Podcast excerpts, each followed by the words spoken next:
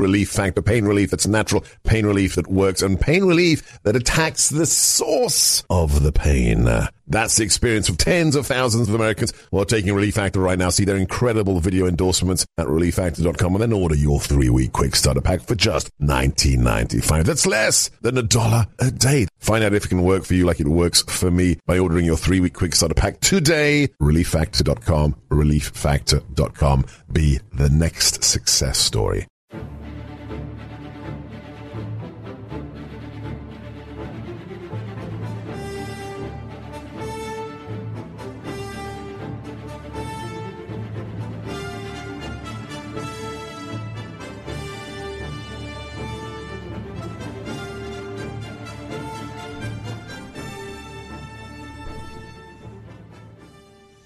Welcome, dear friends, to the Manhood Hour. It wasn't quite the uh, Vladimir Putin of yore, uh, shirtless on the back of a horse with a hunting rifle, but um, he looked healthier than I expected, and I think did run uh, rings around his interlocutor. Not exactly my idea of manhood, because killing innocent people because they write nasty articles about you, I don't think is what masculinity is all about. But Here's a little clip I'd like our guest to comment about uh, before we get down to the nitty gritty of who he is and what his definition is. Here's a little reminder of um, one of the mm, maybe embarrassing moments of the interview Tucker with Vlad. Who blew up Nord Stream? you for sure. I was busy that day. Nate, it, I was busy that day. The only thing more embarrassing was that, than that. Did you catch it? Because Tucker didn't respond. I'm not surprised he didn't. He said, Putin said, I- am so glad you uh, changed your mind about working for the CIA because that's a fact. Tucker did actually uh, try to get into the CIA. Strangely, he didn't comment on that. Let's analyze that and so much more with a good friend of the show, an individual who. Um, well, he's made his mission one of the most important things that a man can do, which is to fight for the vulnerable. Jason Jones, welcome to the Manhood Hour.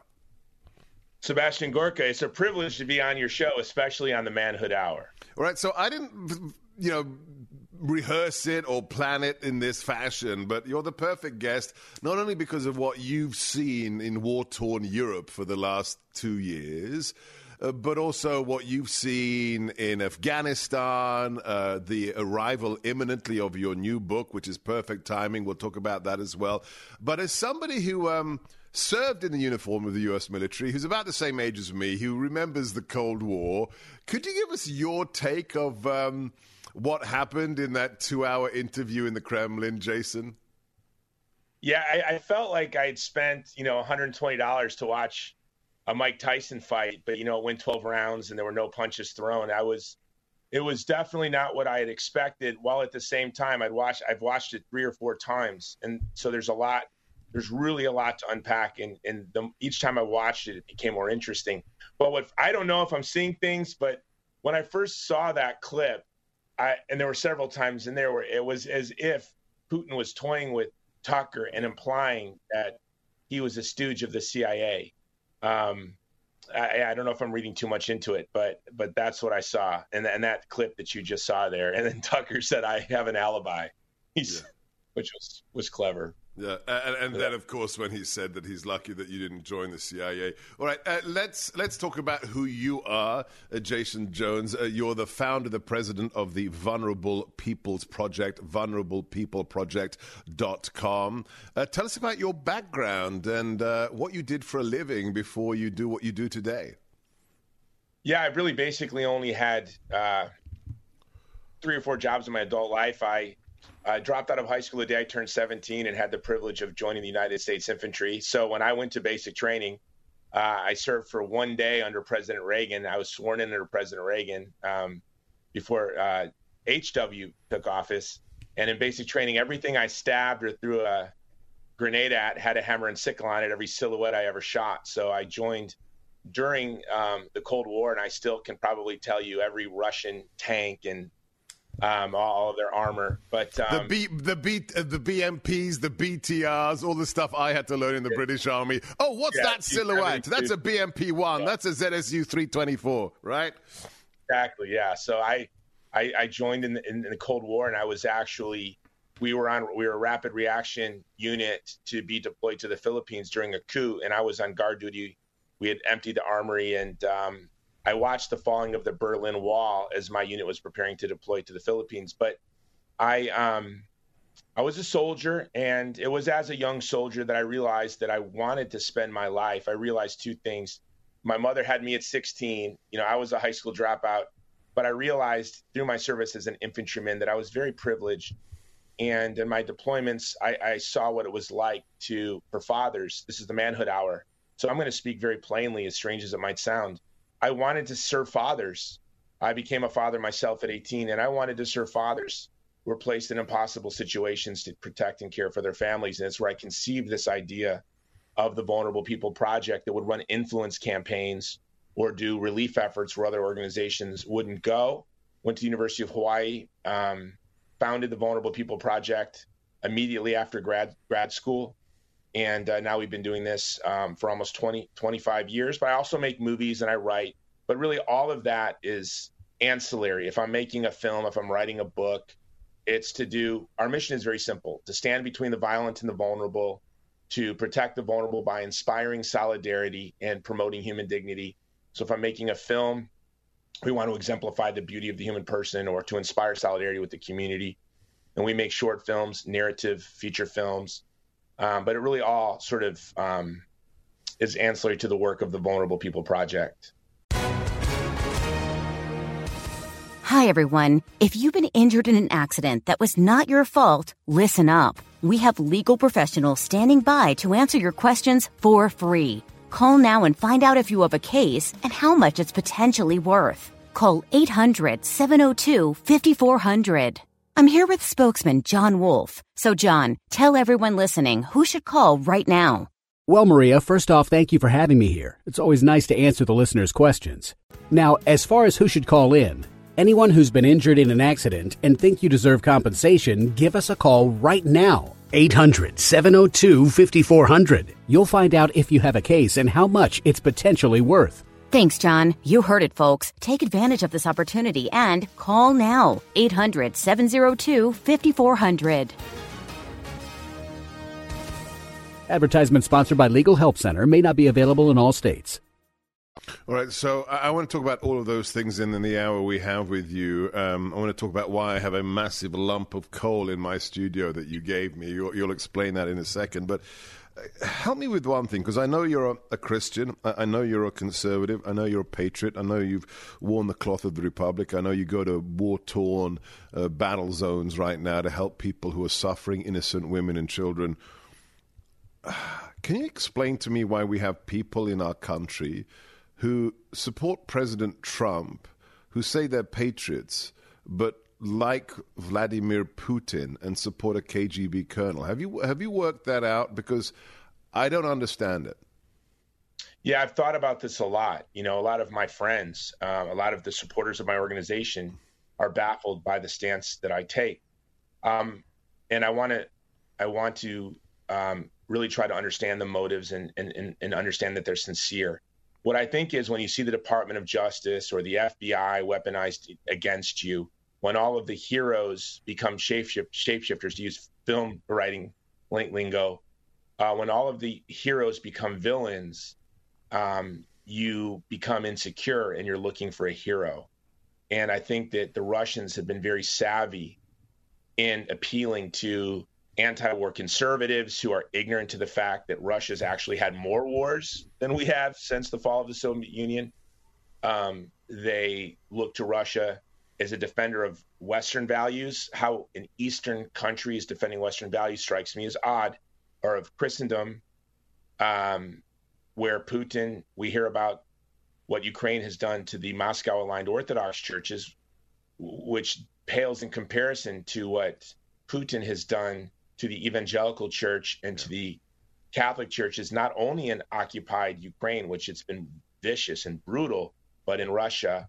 So I think they're just ignorant like that history lesson that Putin gave. I think that I think the interview was mostly for domestic consumption. I didn't anticipate that. I thought he would cleverly try to more aggressively ingratiate himself with sort of like the disenfranchised right.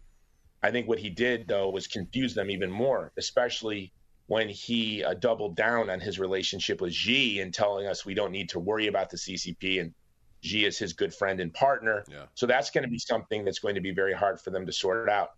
Um, I, I, just think it's a, a, they're looking for a big man to be in their corner, and and not to to to promote my book, but when I talk about the great campaign against the Great Reset, what I'm really talking about is the body of Christ. And so I look as a Christian I, as a baptized Christian, as a member of the body of Christ, and I believe it is the role of the body of Christ to promote freedom, promote human dignity, to promote prosperity and security, to serve the most vulnerable, not only in our own families, in our own neighborhoods.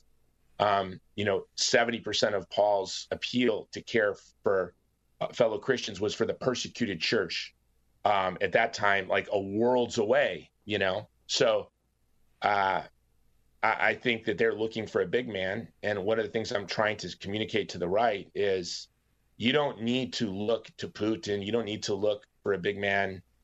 You are part of the body of Christ. As a Christian, you you you have enough, and you can work where you are. Yeah, it's uh, don't don't look for somebody else to be the leader that you are meant to be. That's part of being a man. We're talking to Jason Jones, founder and president of the Vulnerable People Project, vulnerablepeopleproject.com. The book that is imminent to be published, you can order it right now, is The Great Campaign against the Great Reset. If you enjoy the Manhood Hour, the deep dive with the real experts, the true newsmakers, make sure you subscribe on the podcast platform of your choice. Plug in my name, Sebastian Gorka, America First. Leave us a five star review. Share the links with your friends.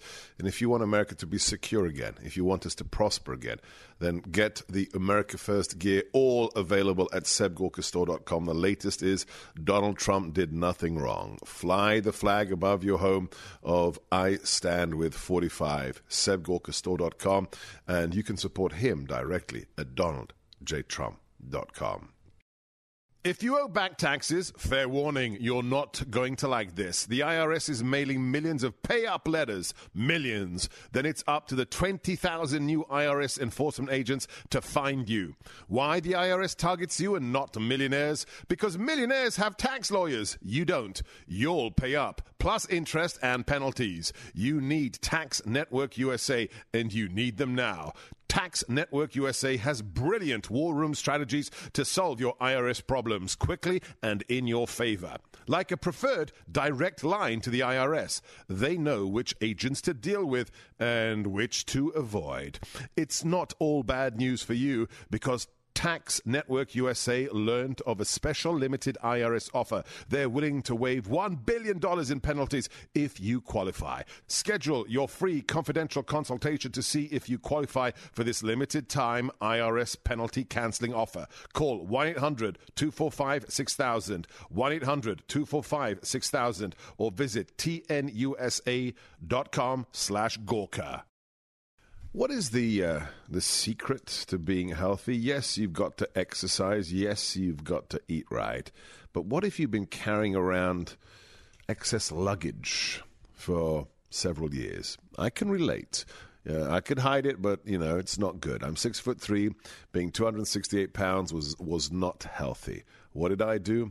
I talked to Dr. Ashley Lucas and her amazing team at My PhD Weight Loss. Thanks to her team, I lost 42 pounds in just a matter of months. My wife Katie lost 36. Uh, my executive producer, he just started it, Mr. G. He's lost almost 20 pounds in three weeks.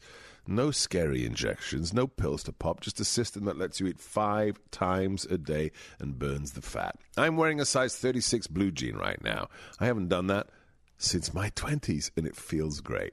If I can do it with my sweet tooth, anyone can. Find out today how it can work for you. Just the before and after pictures at My PhD Weight Loss are, are everything you need to know. Call them on 864 644 1900, myphdweightloss.com. That's 864 644 1900, myphdweightloss.com. Uh, Jason, where did you learn what it means to be a man. Who were you copying? Who did you idolize?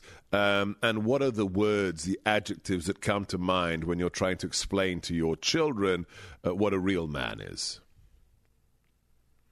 Seb, that's a that's a deep question. Um, you know, I had always been looking for mentors. My mother had me as a teenager. My father was 18 and joined the army. I didn't really get to know him until I was six or seven. Um, and I would say that as a young, as a boy and as a young man, and even in the military, I had always looked for men to look up to, but they wouldn't be a complete version of a man. They'd sort of have this sort of, you know, in one way they'd be a great example of what it is to be a man, and then another way they might fall down. Um, so that was I was always looking for mentors. Um, so I I really looked as a young person. I thought if I can be very plain, I thought to be a man would be to be strong, to be violent, to be promiscuous, and this is the way I behaved. You know, as a, as a young man, I wasn't a Christian until I was thirty.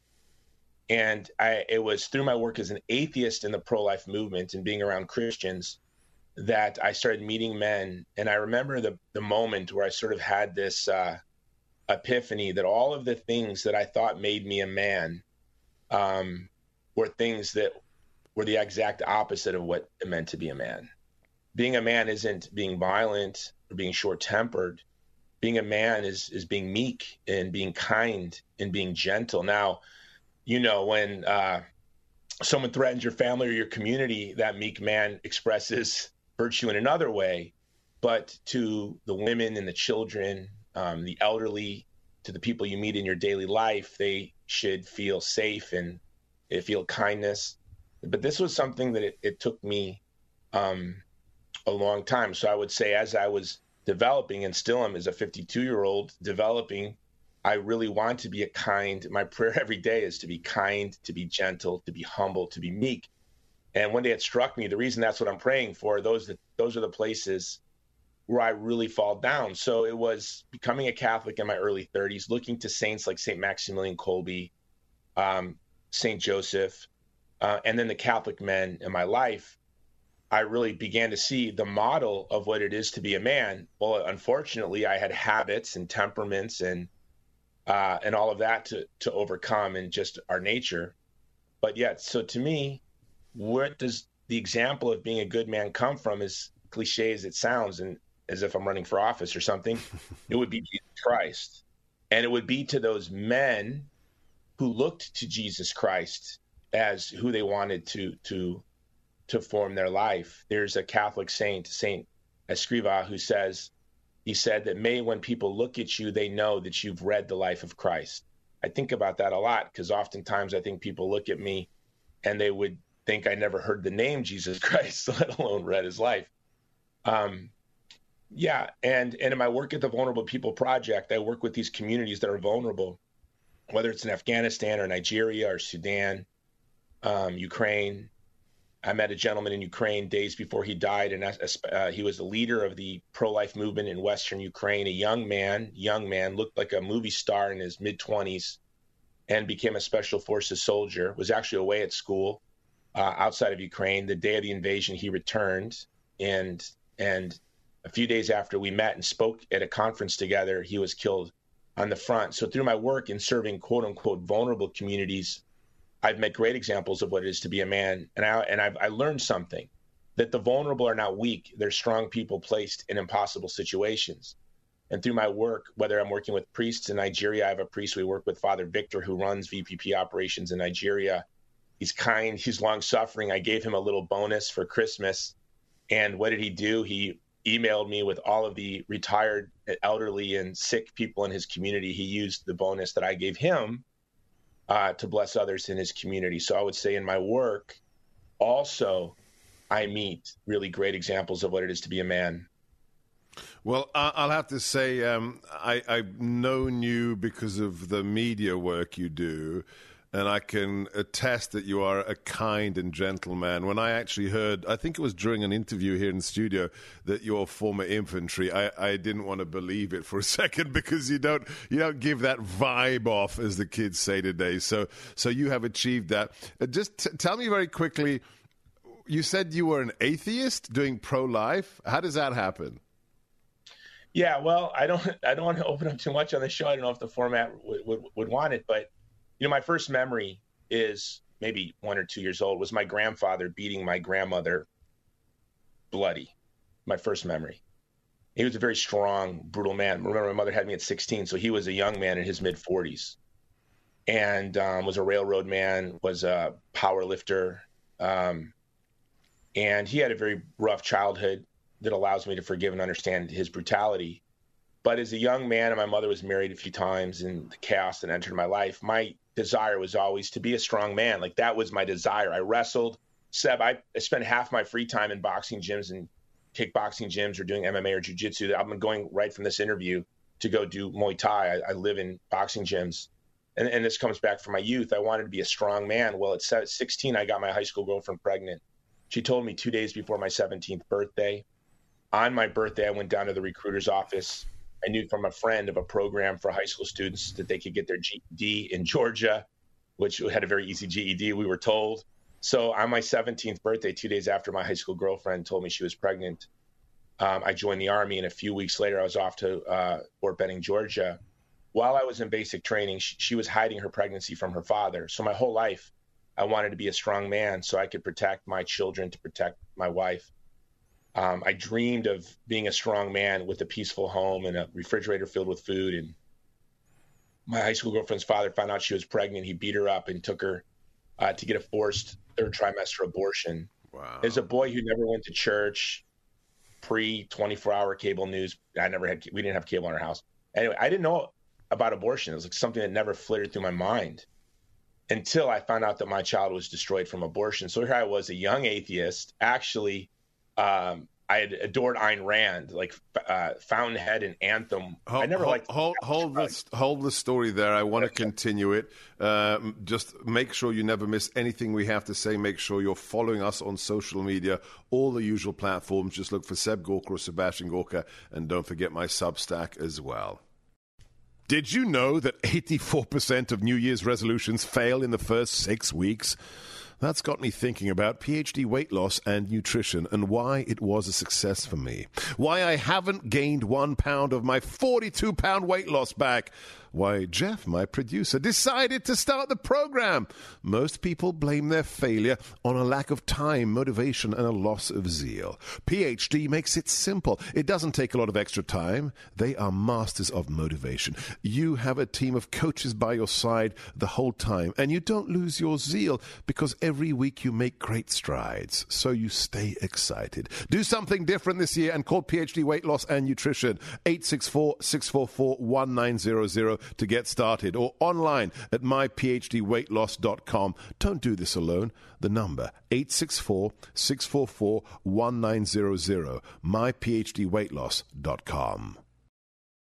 If you enjoy America First, please support those who make it possible. Great patriots like Mike Lindell, friends of President Trump. You know what they've done to him. Fox have banned him their best advertiser. Why? Because he's a friend of the president's. That's why. That's why Paul Ryan had to get rid of him uh, to celebrate Fox being such idiots. Not only will you get up to 66% off his items, more than 200 items on his website made in America for you. He'll give you free shipping no matter how much you order, no matter how big it is, including one of his mattresses you get it shipped for free because you're listening to me. There is no better deal. Call today, talk to a human being. Don't buy that Chinese garbage on Amazon. 800 829 8468, mypillow.com. That is 800 829 8468, mypillow.com, promo code G O R K A. So there you are, a young man. You lost your child through a forced abortion. What does that do to you? What do you decide to do next? I became a very young soldier. I, I remember thinking the world must not know abortion's happening, and I'm going to tell the world. So I was just a very angry young man. I was in the infantry, and my off days, I would go door to door in the housing outside of Schofield Barracks in Hawaii. You have to picture a blonde, you know, a six foot two, blonde hair, blue eyed 17 year old that looked kind of like a, I was a kid in PX clothing, which is tacky in those days. Um, going door to door in these neighborhoods talking to people about abortion that it's legal and we should make it illegal. I didn't have a very sophisticated pitch. And I would give my desk, I lived in the barracks, I would give the desk number to the folks I was talking to. Well, it turned out I was knocking on the doors. The first neighborhoods I hit were plantation workers from the Philippines who were very pro life. So I thought this was going to be a very easy job to end abortion. One of them gave my number to someone at Hawaii Right to Life who called me. I called my desk, it called the front desk at the barracks, and uh, before cell phones. And I was shocked that there was a movement. I remember, like, there's a movement of people doing this already. You know, this is 1989, and I know it sounds probably hard to believe. And it was just like the best news I ever heard. You know, it was like the cavalry is here. And uh, that's where it really began for me. And but because it didn't come from religion, to me, abortion was just killing a, a child. wasn't distinct from any other way to kill a child. It was just can kill a baby. And, and on, on my first deployment, my very first deployment, still 17 years old, at my duty station for maybe six weeks, and it was just a, it was a training deployment called Cobra Gold. They do it every year. It's in Thailand. Yep. And you know, we were doing a forced march somewhere really remote, and there was a young man leaning up against uh, uh an old man, an older man leaning up against a fence, holding his teenage child who looked like he weighed 35 pounds. And I'd asked the uh, interpreter uh, what was wrong with that boy, and he said he probably has malaria. And I just remembered seeing the look in the father's eyes, and the look in the father's eyes was how I felt. This was just, you know, maybe three months after the phone call. And that's when I knew what I wanted to do. And initially, as a soldier, I was gung ho and really into being a soldier. I thought about being a Green Beret. And um, what what a, a, wonderful way. But I remember having this thought as a, a, boy, and I have a lot of friends that work with us now at VPP who are former Green Berets. Like, you really thought that as a 19, 20 year old infantryman? And I really did. I remember thinking, I'll be the most uh, beautiful instrument in the hands of baboons. I don't want to be in the hands of baboons. that was my thought. And uh, my captain had worked with me on creating a plan on how to order my life to serve the vulnerable, and we mapped out a 40 year plan that be- had to begin with college because here I was a high school dropout, and yeah, and I went to the University of Hawaii, and, and then and then it was there through the pro life movement. was very involved with ho- the pro life community in Hawaii, um, and then at the University of Hawaii, I became very involved. I founded the pro life student union, and then I would use the pro life student union to do anti CCP protests to do protests with other like ethnic communities that were there that were trying to bring attention to their ethnic cleansing or whatever they were doing. I would try to bring the pro life movement, and I was chairman of the College Republicans to bring them together. And I realized if I can bring the conservative movement in, um, the pro life movement, which has really become the most powerful, uh, diverse social movement in the history of our country, if you really think about it, not that we've weaponized or mobilized that influence to great effect, but we, we have to some great effect. Um, I'm, here I am in my mid 20s at the time thinking, I want to do this. I, I, I wanted to get the pro life movement to stand with issues that are like and commensurate to abortion, ethnic cleansing, and genocide. And that's where um, the Vulnerable People Project was born. We'll, we'll talk about all the countries you're active in. Vulnerablepeopleproject.com. That's vulnerablepeopleproject.com. And also, uh, an absolutely incredible film that you invited me to for the pre pre premiere that I think informs um, everything you've just said. And I wish everybody listening to the show uh, has the opportunity to see it. And then, of course, we have to squeeze in a discussion of your book. I don't know if we have enough time today. It's crazy. VulnerablePeopleProject.com. I'm Sebastian Gorka. This is the Manhood Hour. Uh, what's your role in all of this? Can you fight? Do you have to create organizations, host a national show? No. You can do one very simple thing to make a difference. If you have a cell phone, stop funding those who hate you and hate your values. Did you know the big cell phone providers donate millions of dollars to causes like Planned Parenthood every year, to gun control foundations, to organizations who are trying to cancel conservatives? Don't fund your enemies with every call you make and every text you send. Switch today to the only Christian conservative cell phone company in America. It's the one I use. It's called Patriot Mobile. You keep your old number, keep your old phone, or get an upgrade. You have free activation with my name, and you're with a conservative company that loves America like you do. Special discounts for veterans and first responders, and you won't be funding America's enemies. Switch today. Call 972 Patriot or go to patriotmobile.com slash G-O-R-K-A. That's 972 728 7468 patriotmobile.com slash G-O-R-K-A. Switch today. Call right now. 972 patriot.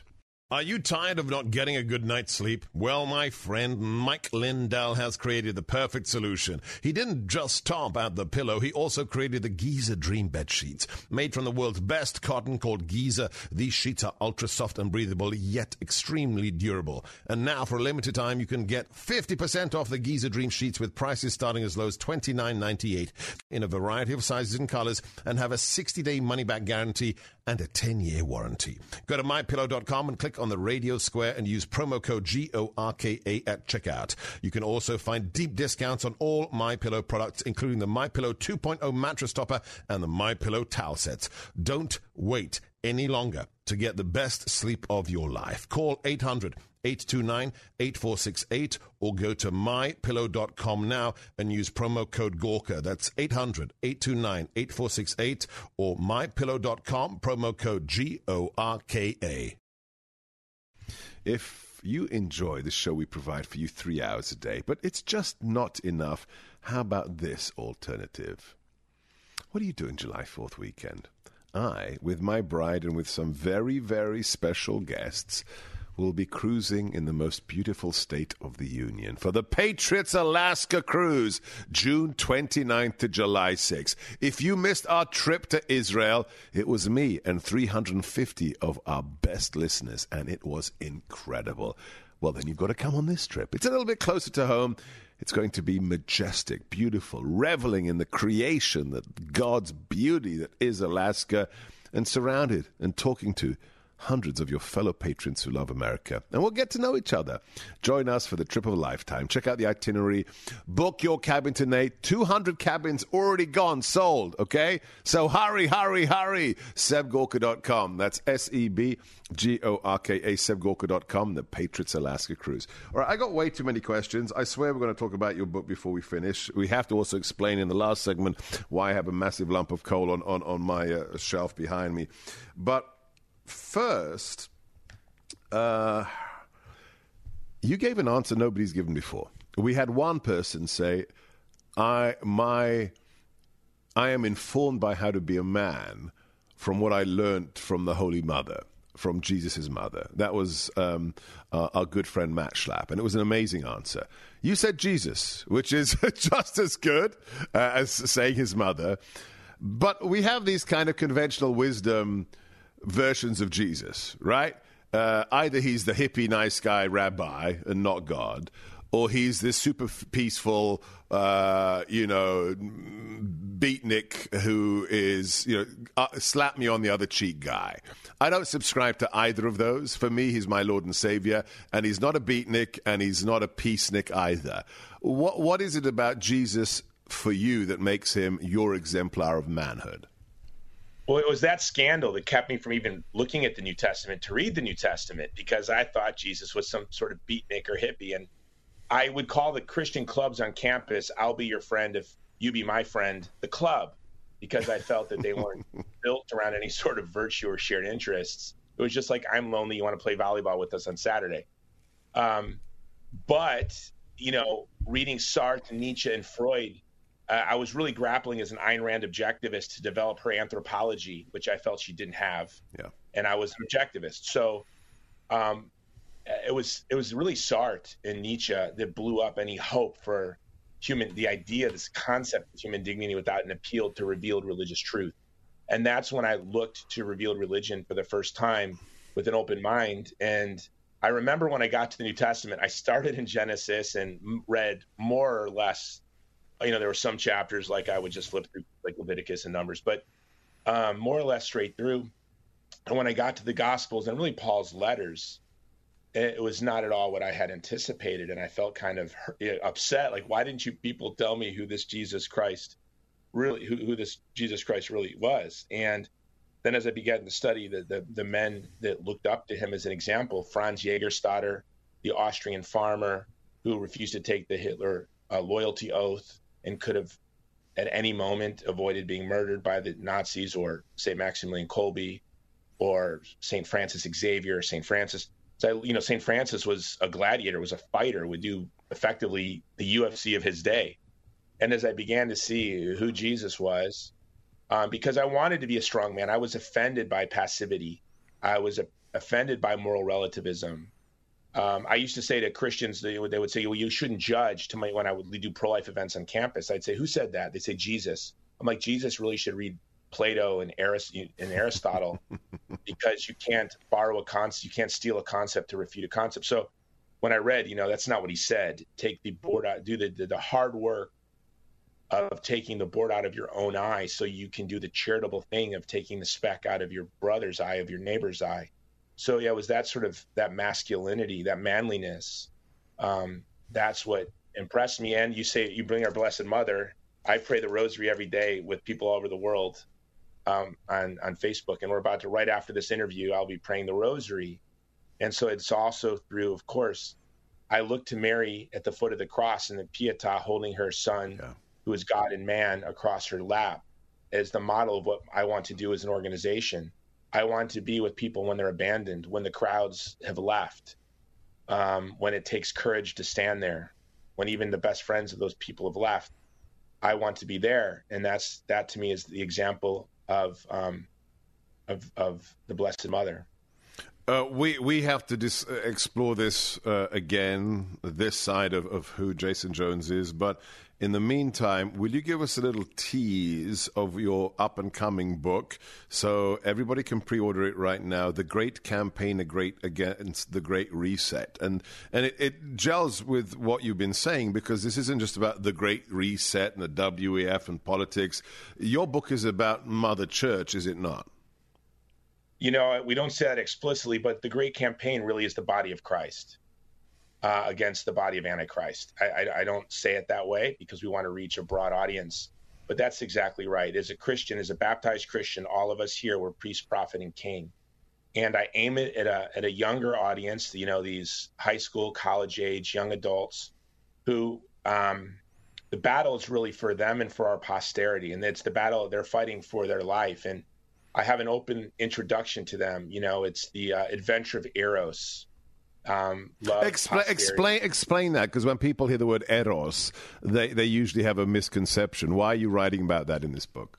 Yeah, I mean really the adventure of erotic love, and I and I mean that in two ways: uh, loving God. You know, when you look to Scripture, God's love for us, He uses the language of, of for a spouse, and um, so we we really need to love God. And but I mean for young people especially, the adventure of of finding a spouse, having children, that we have allowed them, and it's not their fault, we have allowed their moral imagination to be obliterated by pornography. Um, they the the app dating has been utterly catastrophic. You have large communities of young men that identify as involuntarily celibate. Yeah. You have 8% of the men on these apps sleeping with 90% of the women on these apps. Yeah. The reason I call it the adventure of Eros is it's going to be challenging. It's going to be challenging um, to be a good man, to be a good woman, and but they should look at this as a great adventure. The Great Reset doesn't only want us our property; um, they don't only want to surveil us. The most the most important thing is what they want, and that intimately is they want your heart. Yeah, they want their heart.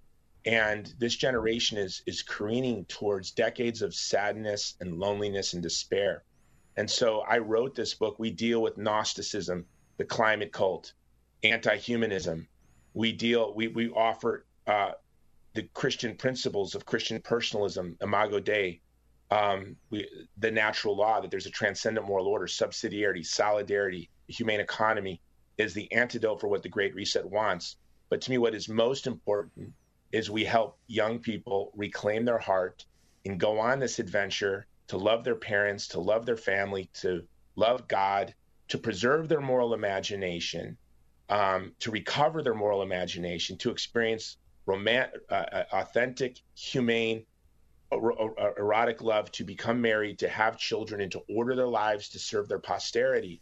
This is we do this. It's it's very simple. Love your parents, love God, preserve your moral imagination, so you can experience romantic love, get married, have children, and order your life to your posterity. sounds very simple, but it's very challenging when you've been looking at pornography since before puberty, You've you're as the young people call it. I even hate saying it out loud. Their their body counts or something that a sailor in the 1970s would have dreamed about, yeah. and they're not even 21 yet. Yeah. So it's going to be a challenge. But G.K. Chesterton said, "An inconvenience rightly considered is an adventure." So they are been given the wonderful opportunity of going on this great adventure to experience the love of God, the love of neighbor, and to experience the love of marriage and the love of being a parent. Uh, to order your life toward posterity. Just that one sentence tells you everything we need to know. When is the book out so we can get you on to discuss it uh, in detail? I appreciate that. April 16th. April 16th. Pre order it now. The Great Campaign Against the Great Reset. I'm Sebastian Gorka. This is the Manhood Hour coming to you from the ReliefFactor.com studios. Relief Factor.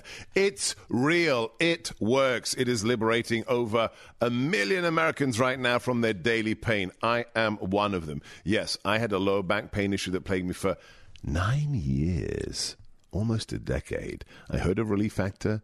I took Relief Factor. Two weeks later, I was pain free, and I'm still pain free. I love saying this. As of last month, it's true. Five years later. That's incredible. That should be your story. There's only one way to find out, but it's super easy. Order the three week quick starter pack uh, at relieffactor.com. It'll be at your door in three days or less.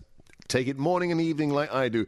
And I promise you, Dr. G's guarantee, by the end of those three weeks, it will work for you like it works for me and over a million of your fellow Americans. Don't wait another second. You have nothing to lose.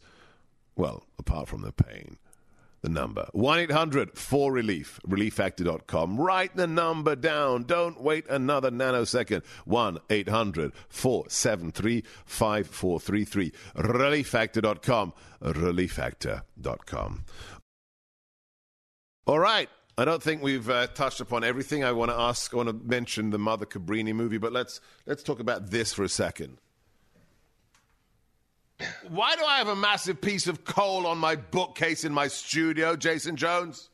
I'm flattered that you don't ask me. I do subcontracting for St. Nicholas, and he asked me to drop that off at your office. I'm a good no. boy. Come on. But we only give coal to good people. Through the Vulnerable People Project, we have distributed, since the fall of Afghanistan, over 100 million hours of heat. How do you distribute heat? Obviously, it's through coal, it's through wood, it's through other fuel, mostly coal through our Coal for Christmas campaign. It goes to the widows and orphans of our Afghan allies who are killed in action, to our Afghan allies who are still in Afghanistan. When we've expanded the Coal for Christmas campaign to serving with the church in Mongolia, Christians from Mongolia said, We see you're doing this in Afghanistan. Can you please support us too? So we just started in Mongolia, but we founded it to serve the widows and orphans of our allies who, uh, those men who fell. What is it to be a man? It's to be uh, faithful to your friends and to be yeah. faithful to their families. Um, very, so, very quickly, how many nations is the Vulnerable People Project in? Oh, I mean, almost 20. You know, we're in almost 20, and it's sad. You know, um, we've we've been in strategy sessions uh, for several weeks now, trying to figure out how we can begin because we don't go out there looking for people to serve. Communities have hear about our work and they they solicit our support and whether we're working with the Dalit uh, Catholic community in India, Christians and Jews in Nigeria, we're securing the last 10 synagogues in Nigeria, we're protecting religious minorities um, and girls' schools in, in Afghanistan. We have armed guards and cameras protecting them from ISIS. So wherever we get requests, our most recent request was in Cebu in the Philippines. They were there was a recent horrible terrorist attack and the, the community, the Dalit community in India reached out and asked us to help with their orphan epidemic. So we get all of these requests, and we never want to say no, um, but we always have to go fundraise. I tell you know our team, I, I tell our team, you know, we, we have all the money in the world. We just keep it in other people's banks, and sometimes they don't give it back when we ask. Um, so it's it's uh, you know we're growing. Um, sadly, we're growing because it seems over the past three years we've done more work in the past three years than the previous 20. Sad. Please support this man and his team, vulnerablepeopleproject.com, vulnerablepeopleproject.com. All right, uh, talk to us about this movie uh, that you invited me and my wife to. It's Cabrini, based upon the true story of America's first saint that everybody thinks is Anne Seton, but it's not. It's this Italian nun, turn of the century, who ministered to the orphans of New York, correct?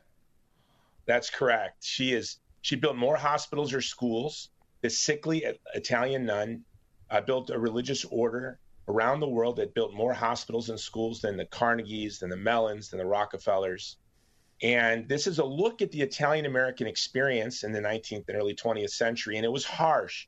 But the director Alejandro Monteverde who also directed Bella, a film that I was a producer on, and Little Boy and Sound of Freedom. He has something uncanny. He's an immigrant from Mexico who loves this country more than anyone I've ever met. And so he looks at he looks at the Italian American experience through the, this beautiful saint, Mother Cabrini, in a way that just makes you love the United States of America even more. It's not woke nonsense. It's an authentic, beautiful look. Um, I, the only film that I can compare it to, when I first watched it, it was Titanic. And I, I, I don't, what I mean by that is its beauty, its grandeur. Yeah, it's, it's beautiful. In the film industry, we call it a four quadrant film. And the last truly four quadrant film I've ever seen was Titanic. And we saw the success that that was. This strikes me as a four quadrant film.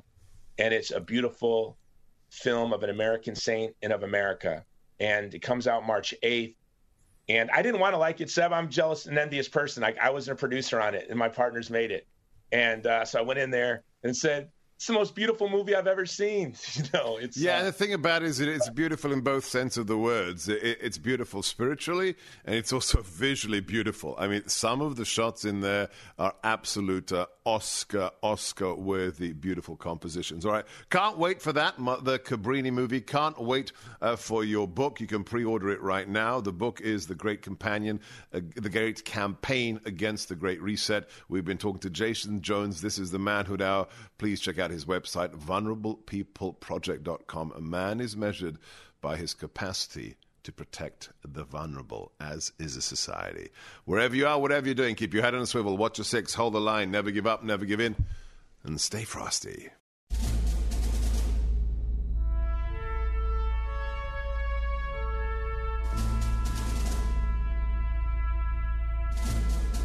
Our fathers brought forth upon this continent a new nation, conceived in liberty and dedicated to the proposition that all men are created equal. I know not what course others may take, but as for me, give me liberty or give me death. The world will little note nor long remember what we say here, but it can never forget what they did here. I have a dream today. Ask not what your country can do for you. Ask what you can do for your country. Mr. Gorbachev, tear down this wall. I can hear you. The rest of the world hears you. And the people. And the people who knocked these buildings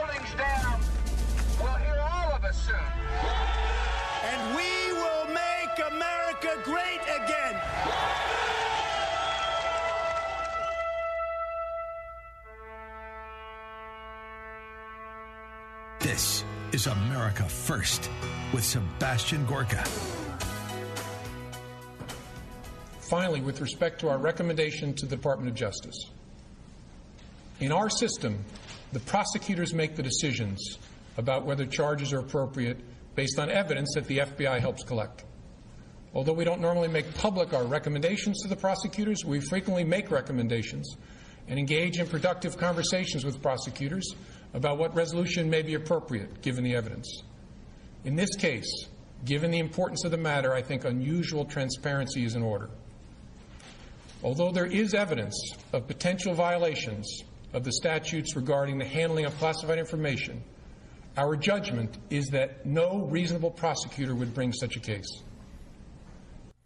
Well, that's really weird because you're not a prosecutor. You're the director of the FBI. So, how do you get to make that decision, James Comey? 13 minutes of listing all the felonies Hillary Clinton had committed with her unsecured server and the transmission of top secret information on an unsecured network. And then in the last minute, he says, Oh, no need to prosecute. Not at all. Does that remind you of something we heard in the last few days? Welcome, dear friends. You're listening to America First with me, Sebastian Gorka. No monologue today because we have a far too important guest to help us break down what on earth is going on with special counsel Robert Hur. He's the man we rely upon for reportage from the swamp. He is the editor in chief, the founder of justthenews.com, and a good friend of America First. John Solomon, happy Monday. Happy Monday. Maybe not for Joe Biden, but it's a happy Monday elsewhere. All right, so we, have, we, we made this list of like 48 different things we have to squeeze into the first 11 minutes of the show. Let, us start right, with, with go. we'll try. Well, let's start with Special Counsel Hur, the 388 page report that said, yes, he committed crimes, but he's senile, so I'm going to decide for the jury that we're not going to have a jury. It sounds a lot like what James Comey tried in 2016, no? Yeah, the difference is Hur has the prosecutorial discretion to make the decision. Comey didn't, right? Comey was an agent, an FBI uh, director. Hur, of course, gets to exercise the prosecutorial discretion, and his discretion is that Joe Biden is too mentally demented to actually prove to a jury that he had intent when he violated classified laws by keeping documents and in some cases sharing classified information with his go- ghostwriter. Uh, and uh, listen, I think at the end of the day, whether there was a charge or whether there was this report, both are damning Yeah. to Joe Biden. One is his mental acuity, which I think now almost 90% of Americans question. He doesn't have the mental acuity for a second term, according to the most recent poll. But more often, he, he this is a man who demagogued on Donald Trump's classified documents.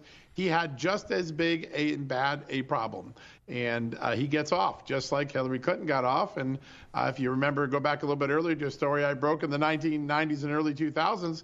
Sandy Berger, Democratic National Security Advisor to President Clinton, while he did get charged, he escaped prison for literally stealing documents by stuffing them into his socks and pants and trousers and trying to secret national secrets out of the National Archives. So Democrats have a long, twisted history with failing to protect classified information, and the only consistent storyline is they always seem to escape any serious penalty. But does this not mean that the documents case against President Trump kind of collapses at this point, unless we do have a two tier system? Well, listen, his lawyers have said it. I think um, uh, Alan Dershowitz has said it. Many other legal experts have said it. President Trump now has a very strong case to argue that there is he's being treated differently under law, that there's unequal protection under the law, because Joe Biden and him are accused of doing something similar. In, ca- in the case of uh, Biden, something more serious, because Biden actually affirmatively shares classified information with somebody who's not entitled to. It. He then not only keeps it, he's sharing it. I think you're going to see one of those um, unequal protection uh, claims uh, show up in the courts pretty soon. Certainly, the legal experts expect it. Yeah, that could cause the case to collapse um, in the next few weeks. We'll just have to watch and see what happens. All right, we want to talk about some of the breaking news regarding the mega church uh, shooting in Texas. But before we get to that, let, us kind of tie uh, that report, the, the whole Biden crime cartel, with the news that uh, who was really the kind of front man for Hunter Biden's various enterprises, is about to testify or, or, or give some kind of testimony behind closed doors. How serious, for those who aren't familiar with this person, how uh, important is Tony Bobulinski to understanding the Biden cartel? Well, listen, he starts to uh, fly secretly alongside the Bidens in 2015 when this China deal is first um, uh, let. He's involved with some of the people who are trying to put it together. So he has visibility at the origins of the CEFC China energy deal, which is one of the most controversial deals because the Biden family gets millions and millions of dollars in 17 for not having done any work successfully. And uh, Tony Bobulinski said back in 2020 to the FBI and to the news media, hey, the payments in 2017 were really for work that occurred in 2015 and 16 when Joe Biden was still vice president. They were simply deferred. And the Democrats assailed him. All of their allies in the media assailed him. And then Rob Walker came along a couple of days ago, one of the Biden's longtime business associates and family friends, and said, oh, no, that's true. Uh, they, the money was for work done in 15 and 16, and the payments were delayed until after Joe Biden got out of the presidency. So Bobulinski's credibility is A plus solid uh, based on all the new evidence, and I think he's going to give some really significant uh, insights into what it was that China was doing. Listen, China was using the Biden family to take our energy resources and send yeah. them back to Beijing, yeah. and I, I, that hasn't that must be driven into the American public consciousness. So that's important. I want to make one connection between Robert Hur and impeachment. There are three documents that Robert Hur identified in the appendix of his um, uh, records that were classified that uh, Joe Biden kept. Uh, all three involved Ukraine. One of them involved Ukraine's energy resources, something that would be incredibly valuable uh, to Hunter Biden. The other two involved conversations Joe Biden had in December 15 with the Prime Minister of Ukraine. Oh, the very month that Joe Biden begins the effort to change U.S. policy and fire wow. the prosecutor in Ukraine by withholding a billion dollars. Those are the only three classified documents from Ukraine that he had. Uh, absolutely, the impeachment inquiry is going for those documents. All right, uh, that's why we have John on the show. So uh, follow him at J Solomon Reports. Watch him every night at Just the News, Not Noise at 6 p.m. Eastern on uh, RAV. The book is Fallout: Nuclear Bribes, Russian Spies, and the Washington Lies that enriched the Clinton and Biden dynasties. Uh, we've got two minutes left with you, John. Uh, we have this story yeah. out of Texas, the Joel Osteen megachurch. Yeah, a uh, trans woman walks in there with a rifle, I think with a child as well well or a child is injured, two law enforcement off duty uh, law enforcement officers neutralize the threat. Uh, I have this image from Fox News which kind of boggles the mind. It's a chyron that was about 20 minutes ago. FBI. Too early to determine shooter's motives. I guess the Free Palestine slogan emblazoned on her rifle was too complicated yeah. for the G men to interpret. What, what do we need to know about this shooting, John? Well, listen, I, I, think first off, this is a person that's had a long criminal record, still back out in the street, though. Uh, the, all these uh, blue cities keep letting people back out onto the street. Secondly, uh, a male identifying as a female. We saw that in Nashville. This is the second shooting in, in less than a year where you have that sort of uh, dynamic. And the third is all this vitriol that the left has dug up on Palestine against Israel, the anti Semitism, uh, hatred for Trump. Uh, it is driving people who are potentially unstable to these sort of acts. And I think that that's something the left doesn't want to own up to. And oh, this is a person with uh, prior criminal convictions. What they doing with the gun? I haven't heard CNN on the gun kick this time. Why? Because the the uh, the shooter matches a profile that CNN and the left tends to be sympathetic with. So we'll have to watch and see whether they cover that seriously. This is a person that should not have had a gun. Yeah. This is a person that clearly had some issues. Uh, terrible. We'll, we'll, know we'll know the motive soon, and we'll get to the writings and readings. But it's pretty obvious if you put Free Palestine on your gun, that's one of your motives for having your gun around. Yeah. Uh, something stinks. Uh, how quickly will the mainstream media drop the story?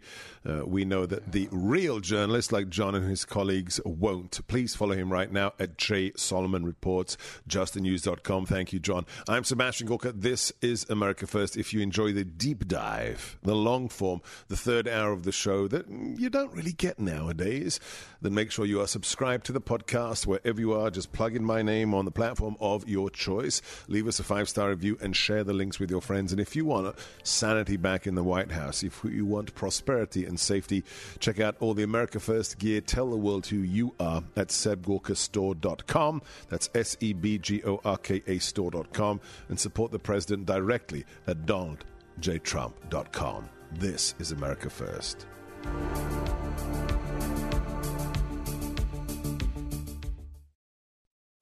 Three star general Michael J. Flynn, head of the Pentagon Intelligence Agency, knew all the government's dirty secrets. He was one of the most respected generals in the military. Flynn knew what the intel world had been up to, he understood its funding. He ordered the first audit of the use of contractors. This set off alarm bells. The explosive new documentary, Flynn, Deliver the Truth, Whatever the Cost, uncovers the facts behind this scandal. Flynn told the truth. He was the most dangerous person for Donald Trump to hire. I find out the worst enemy that I'm going to face in my life is right here in America. They took my assessment and they wanted me to change it. And I was like, I'm not changing it. They had to get rid of Flynn with in depth interviews, archival footage, and never before seen personal records of the man behind the headlines. I just felt like I was drowning. Flynn, deliver the truth, whatever the cost. Available now. Watch it today. Go to salemnow.com. Salemnow.com.